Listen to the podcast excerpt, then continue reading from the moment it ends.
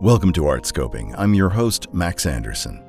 I miss a lot of the things that I complain about when I'm here, but I do love the subway. I do like noise. I do like pollution.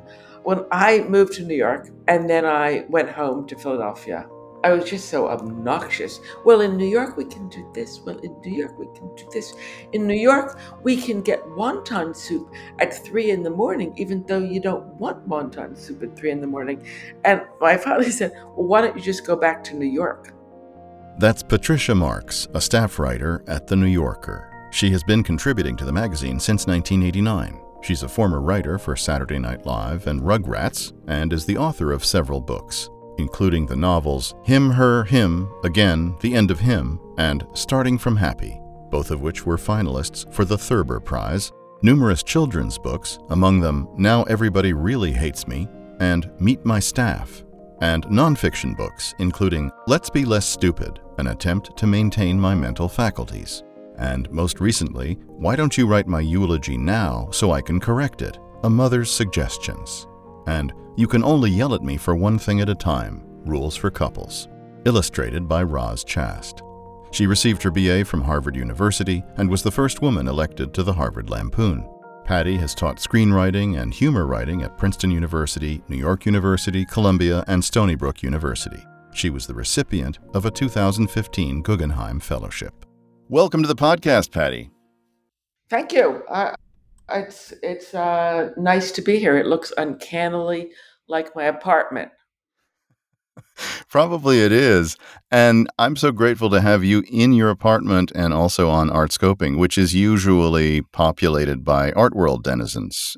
Today, however, most of our listeners get to hear from one of the nation's foremost cultural commentators. So, Patty, I'd like to begin. Who would that be?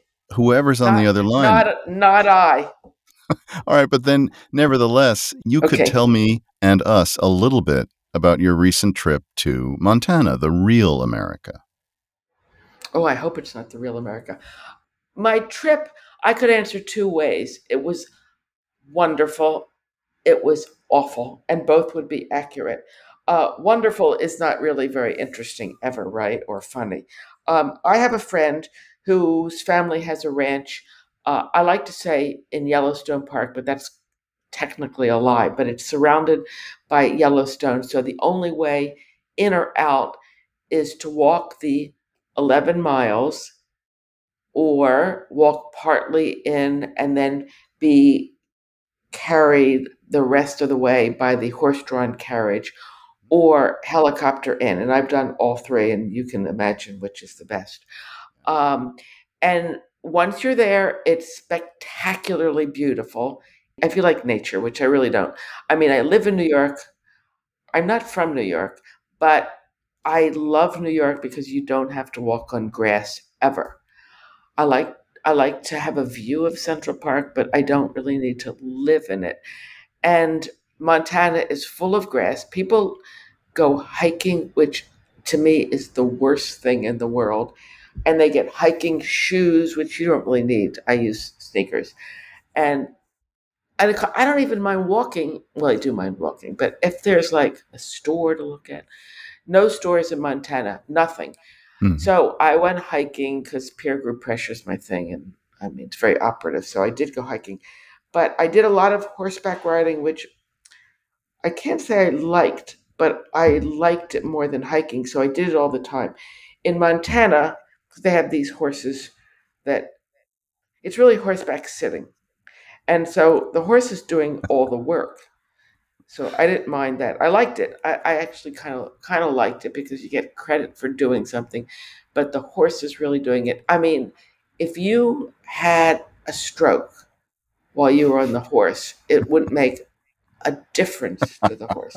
So I did that. I did archery, and I went to overnight camp, so I love archery.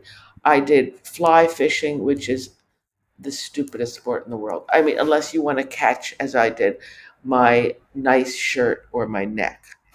And I went spear throwing, which I loved. So if you want dinner or something, I could get it.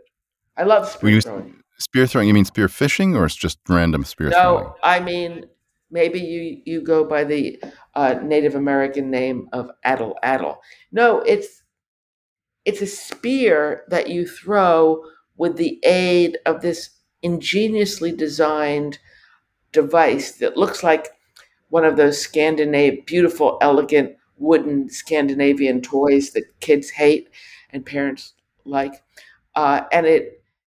You put the spear, you sort of nestle the spear in this machine. It's not really a machine because you can't plug it in, but in this apparatus. And effectively it lengthens your arm by being longer than your arm. And first of all— how many deer did you fell? I'm curious in this. Well, I hit the target. Oh, okay.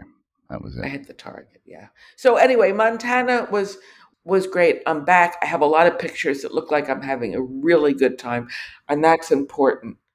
Yeah, and I'm sure you share them widely on social media. I'm sure that's one. I'm not on social media. Yeah, I know. I guess you're not surprised.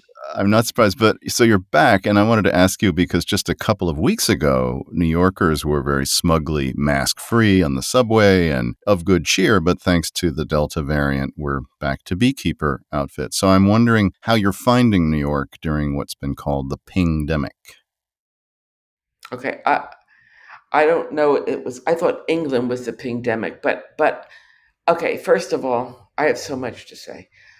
Second of all, I don't know what the pingdemic is, but I hate it because I hate pings all day long. Things beep at me, and it often means that my refrigerator is broken or that I've gotten a news alert that like an amoeba has subdivided or something. So I hate being pinged. But now, if you want to talk about the pandemic. Desperate. I do not mean to be lighthearted about this because it's a terrible, terrible thing. Truly terrible. But I loved lockdown. I loved it. I, as you know, I hate the outdoors. So it was like for me, okay, you're on vacation, but there's bad weather outside, so you're going to have to sit at the hotel. The reading list of the pandemic for me was sensational. I got so much accomplished if you measure in TV units. I mean, all the things I thought, I'm going to have to retire to see The Sopranos. I saw The Sopranos. I read Moby Dick, which I have a really funny story about. I believe it's funny. You should never say it's funny, but to me it's funny. Moby Dick, War and Peace, Proust. But there are some other books I haven't read, so I need an extension on the pandemic variants to the rescue. But here's my Moby Dick story. I've read parts of Moby Dick and I actually liked it, but then I forgot I was reading it or something. So I thought, okay, I have all this time. I'm going to reread Moby Dick or perhaps read it for the first time. We'll see. And I'm in book clubs, which I never was in before, and I like them. And I know the secret of book clubs, if you ever want to know. Yeah. Okay, there's a few things. One is don't have more than 4 people. Mm-hmm. Otherwise, it's about hair and makeup, which I'm happy to discuss, but it's not about the book. 2, don't read books that are just going to be good reads. Like, you don't need to discuss Gone Girl. Read The Inferno, which I'm in, and we read aloud. Some of our book clubs are read aloud book clubs. And it's really interesting what people have to say about that. And then they kind of do, quote, research, which means look on Google, Wikipedia. And so you learn a lot. And I've read really great books in book clubs. And I am not a book club person. But getting back to Moby Dick. So I asked my 3 friends if they wanted to be in a Moby Dick book club. And I happened upon this website called MobyDickBigRead.com. That website has actors reading, a different actor reads a chapter. Mm-hmm. And they start with Tilda Swinton and they do go down a little bit from there because it's always down from Tilda Swinton. And so they said, sure, but one of the friend said, but my father-in-law is dying. I've got to be driving back and forth to Pennsylvania. Could you wait until he dies? So I said, sure. Didn't I? So meanwhile, I think my boyfriend who lives here, Paul, he doesn't go in for like reading aloud or anything or listening to things. But you know, he's trapped here with me. So I said, you want to just do Moby Dick? Oh, I don't know. And then he does it. And we both think I do think it's the best book ever written. Mm. I love it. And we really loved it. And we do a chapter a night. We listen to it. I also read it at the same time. Then my friend says, okay, my father-in-law died. Let's do the book club. Mm-hmm. So the four of us do this book club. And we don't read it. We don't listen to it. We decide reading's better. But I don't tell that book club that I'm actually 36 chapters ahead of them with another book club with Paul. And I don't tell Paul that I'm in another Moby Dick book club. So I'm cheating on two book clubs with each other. That's impressive. And it's very impressive. Moby Dick is a book that you actually can read simultaneously at different places because there's not really a plot. However, the other book club people say things to me like, you're really prescient, or God, I think one time this friend of mine said, I think you know things that you're not telling us. Cause I'm going, I wouldn't bet on Queequeg really. And meanwhile, I don't tell Paul. Then finally I thought, I'm just going to tell Paul. And he felt so betrayed. And he said, well, you have to quit the other book club. I said, I'm not quitting. He said, well, no, tell them you have COVID and you have to drop out. I go, I'm not going to do that. And then he kind of accepted my betrayal, but because he's not as assiduous as the other goodies I was with in my other Moby Dick club, I would say, you know, it's fine. We don't have to do a chapter tonight, but I just want to say, the other book club is gaining on us. Anyway, this is all about the pandemic. I've really liked being locked down. And I'm not even, people go, oh, it turns out I'm an introvert. I'm not an introvert. All I do is talk. But we used to go out every night and we always had a good time. But it's really nice to read books and watch TV and do whatever you want all the time. Yeah. No, it's complete freedom. And I think part of the freedom is now I live on the island of Manhattan, which is increasingly a kind of a fantasy island. I think it's largely populated today by hedge fund managers and e-bike delivery people. And I'm wondering your view, you have the capacity you've just shared with us to see the future. What is your prediction about the destiny of office buildings and Manhattan after everything is converted to condos? Well, it's news to me because I also live in Manhattan and it's kind of vacant. I mean, I've loved the no traffic, even though I kind of like traffic. I do worry about New York, but I also don't because I think it's resilient. I worry that all of this office space, which does kind of pay, I mean, the businesses do pay for what we like about New York. I worry about that. I do think if they're going to be empty, they should give me a little to use a storage space or just like a shoe room. A great idea. Would be great. Like, why can't I put my stuff in that? Yeah. And I wonder, I mean, I don't know, Olympic training sites or something. We hate maybe the hedge fund managers, but don't we want them paying taxes in New York City? If only they did, yes, that would be great. Oh, that's true. That is a good point. If only they did.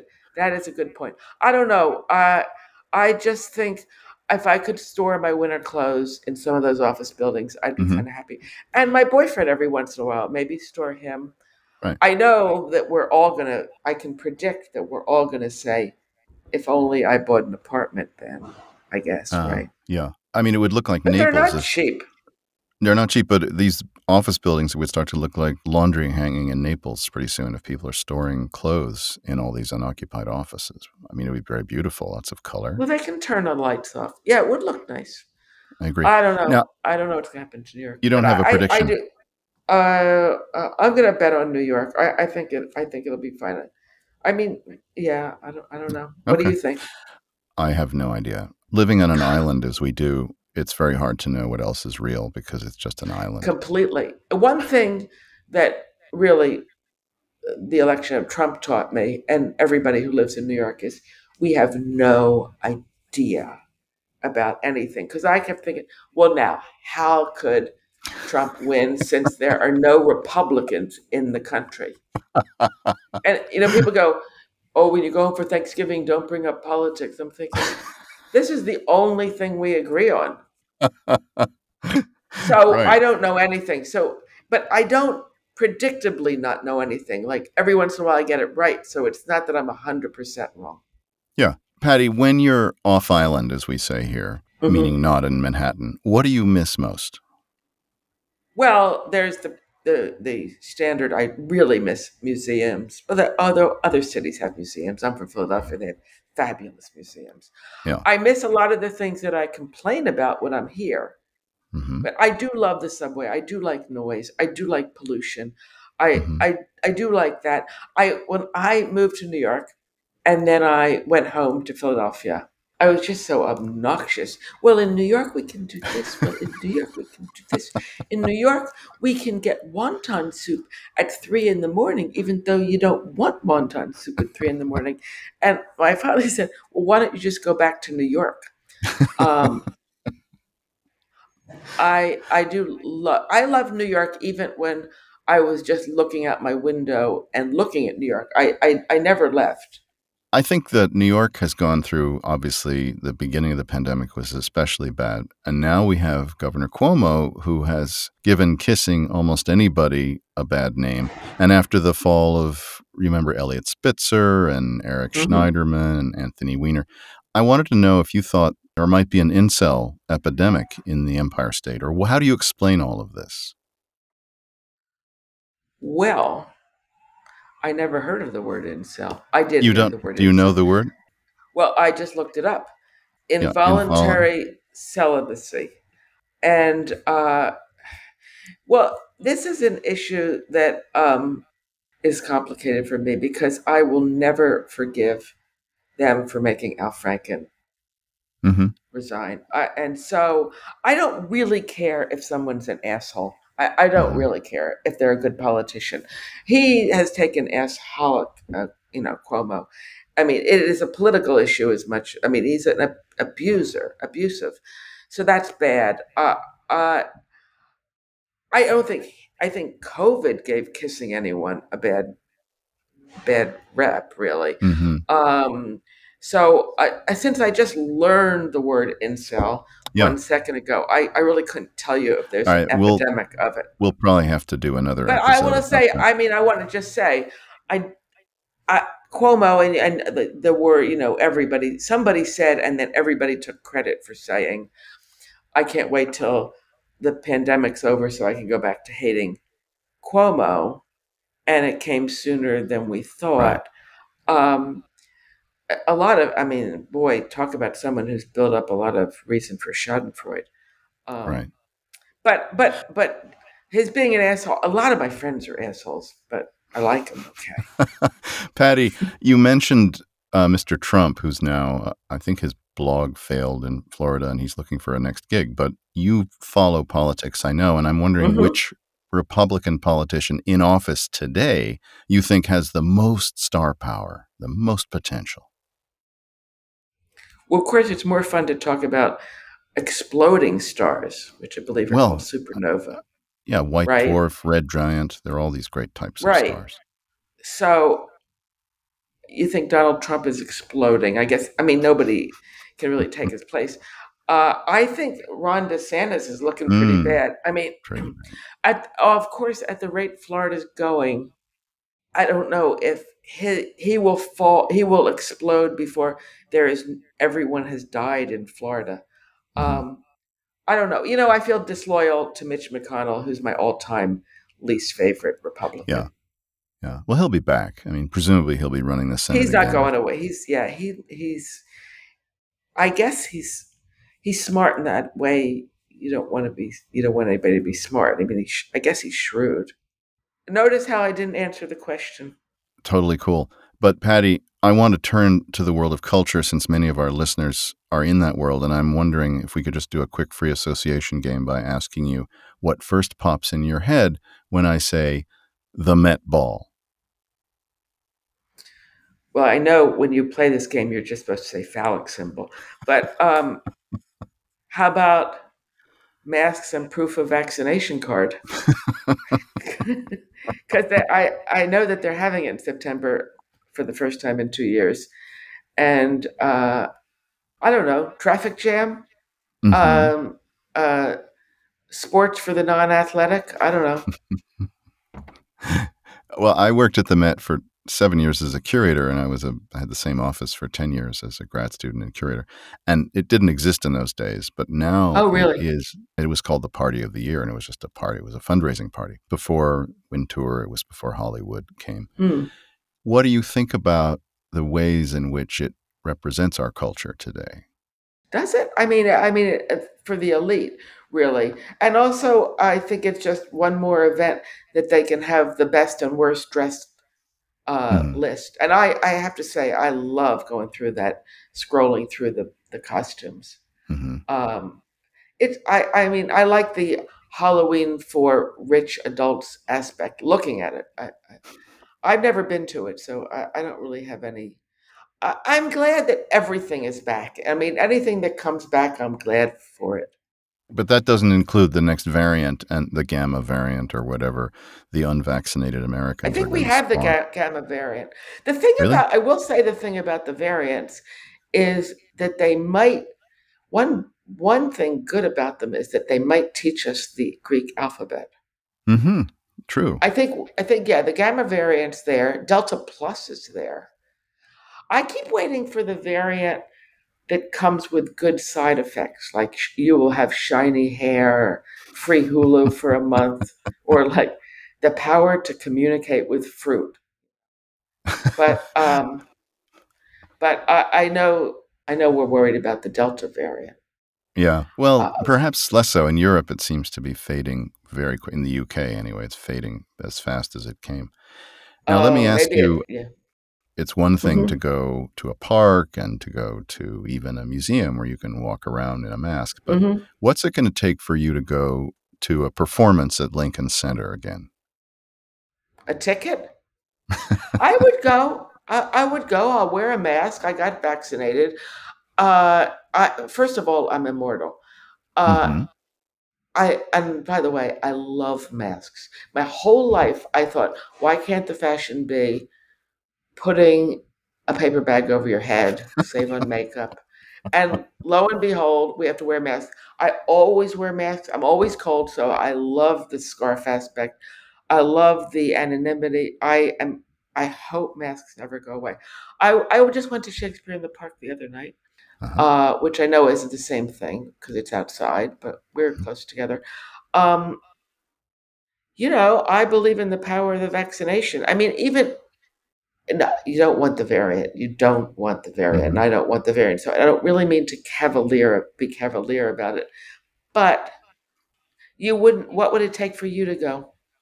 I think I'm going to wait for a while just because I'm perfectly happy to enjoy music from the comfort of my whatever at the moment. Well, that's another thing. I mean, there's plenty to do on my TV. It turns out I can entertain myself very well. So it's less... It feels less urgent, unfortunately, I think, because I love theater and I went to a lot of theater, and I don't like that I don't feel that it feels so necessary anymore. I even saw a lot of pretty interesting theater online on Zoom. Mm-hmm. Yeah, and there's an effort for that to be a new genre that lasts well past the pandemic, isn't there? It's not the same thing, but some people did really innovative things with it. Yeah. Speaking of innovation, many people are traveling again and trying to figure out safe ways and new ways of traveling. But I've heard that you like to get to the airport a week before your flight. And I'm wondering what you can share with us as coping mechanisms for travel. Oh, you heard that? That's true, but I didn't know.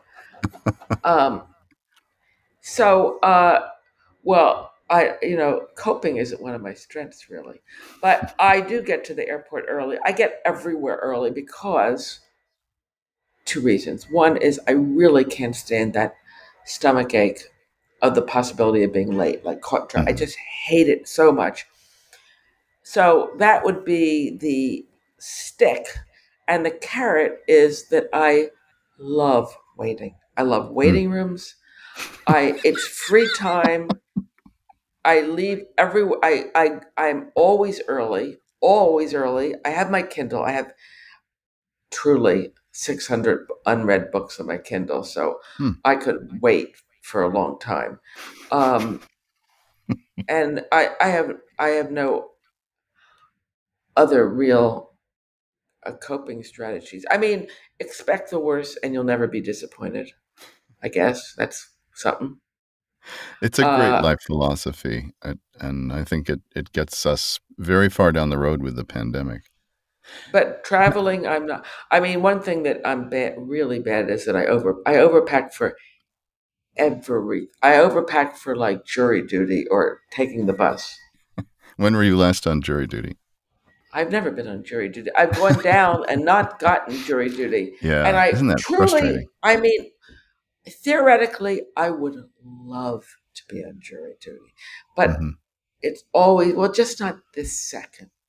I would love it. I don't know anybody who's been on jury duty who hasn't said it was a wonderfully interesting and affirming exercise. I mean, have you ever been on jury duty? I've been summoned to those huge rooms in Center Street and sat for half a day until I'm dismissed and I feel disappointed.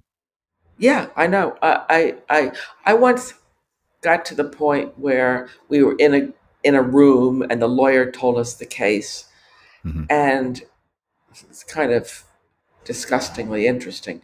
So the lawyer said, "Okay, I've got to tell you, this is a story, an insurance case about a baby who died in a fire.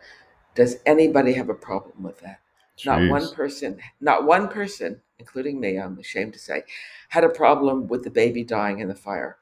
Then he said, "It could last 2 weeks. Does anyone have a problem with that?" Every single person. Like, baby die, okay. 2 weeks? I can't do that. Oh, and there's our democracy in a nutshell.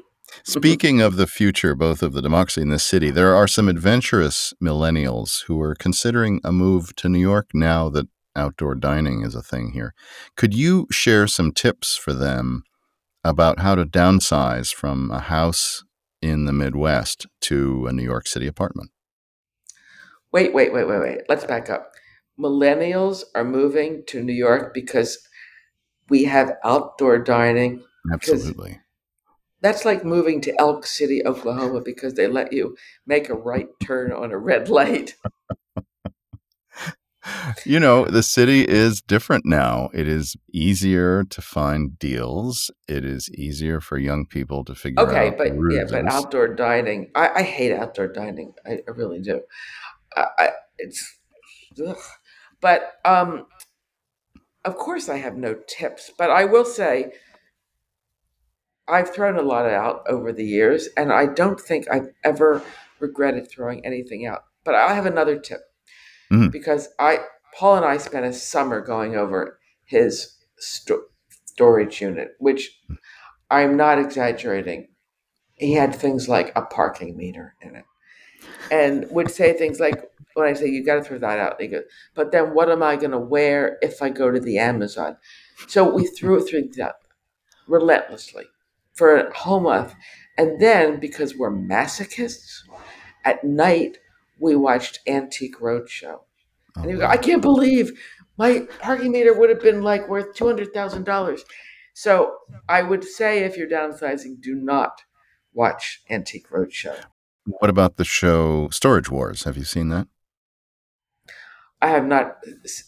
Is it good? Do you like it? Patty, I swear, if you and Paul don't watch one episode of Storage Wars after this, I'll be gravely disappointed, because it's the low-rent version of Antiques Roadshow, if you think there could be such a thing. Okay, because I love Antiques Roadshow. Yeah. Nice.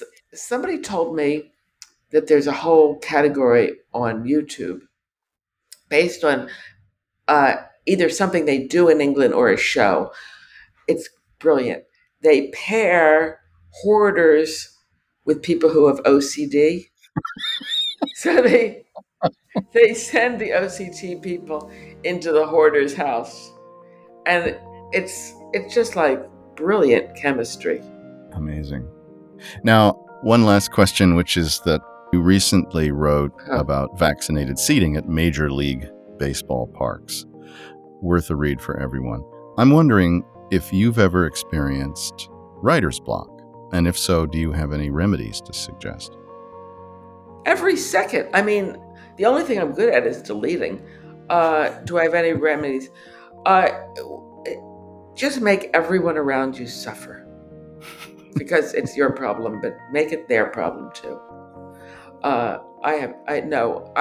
Truly, I don't know if there's anything to do other than kind of accept that you've had it before and it'll pass, but that's not really a good solution at all.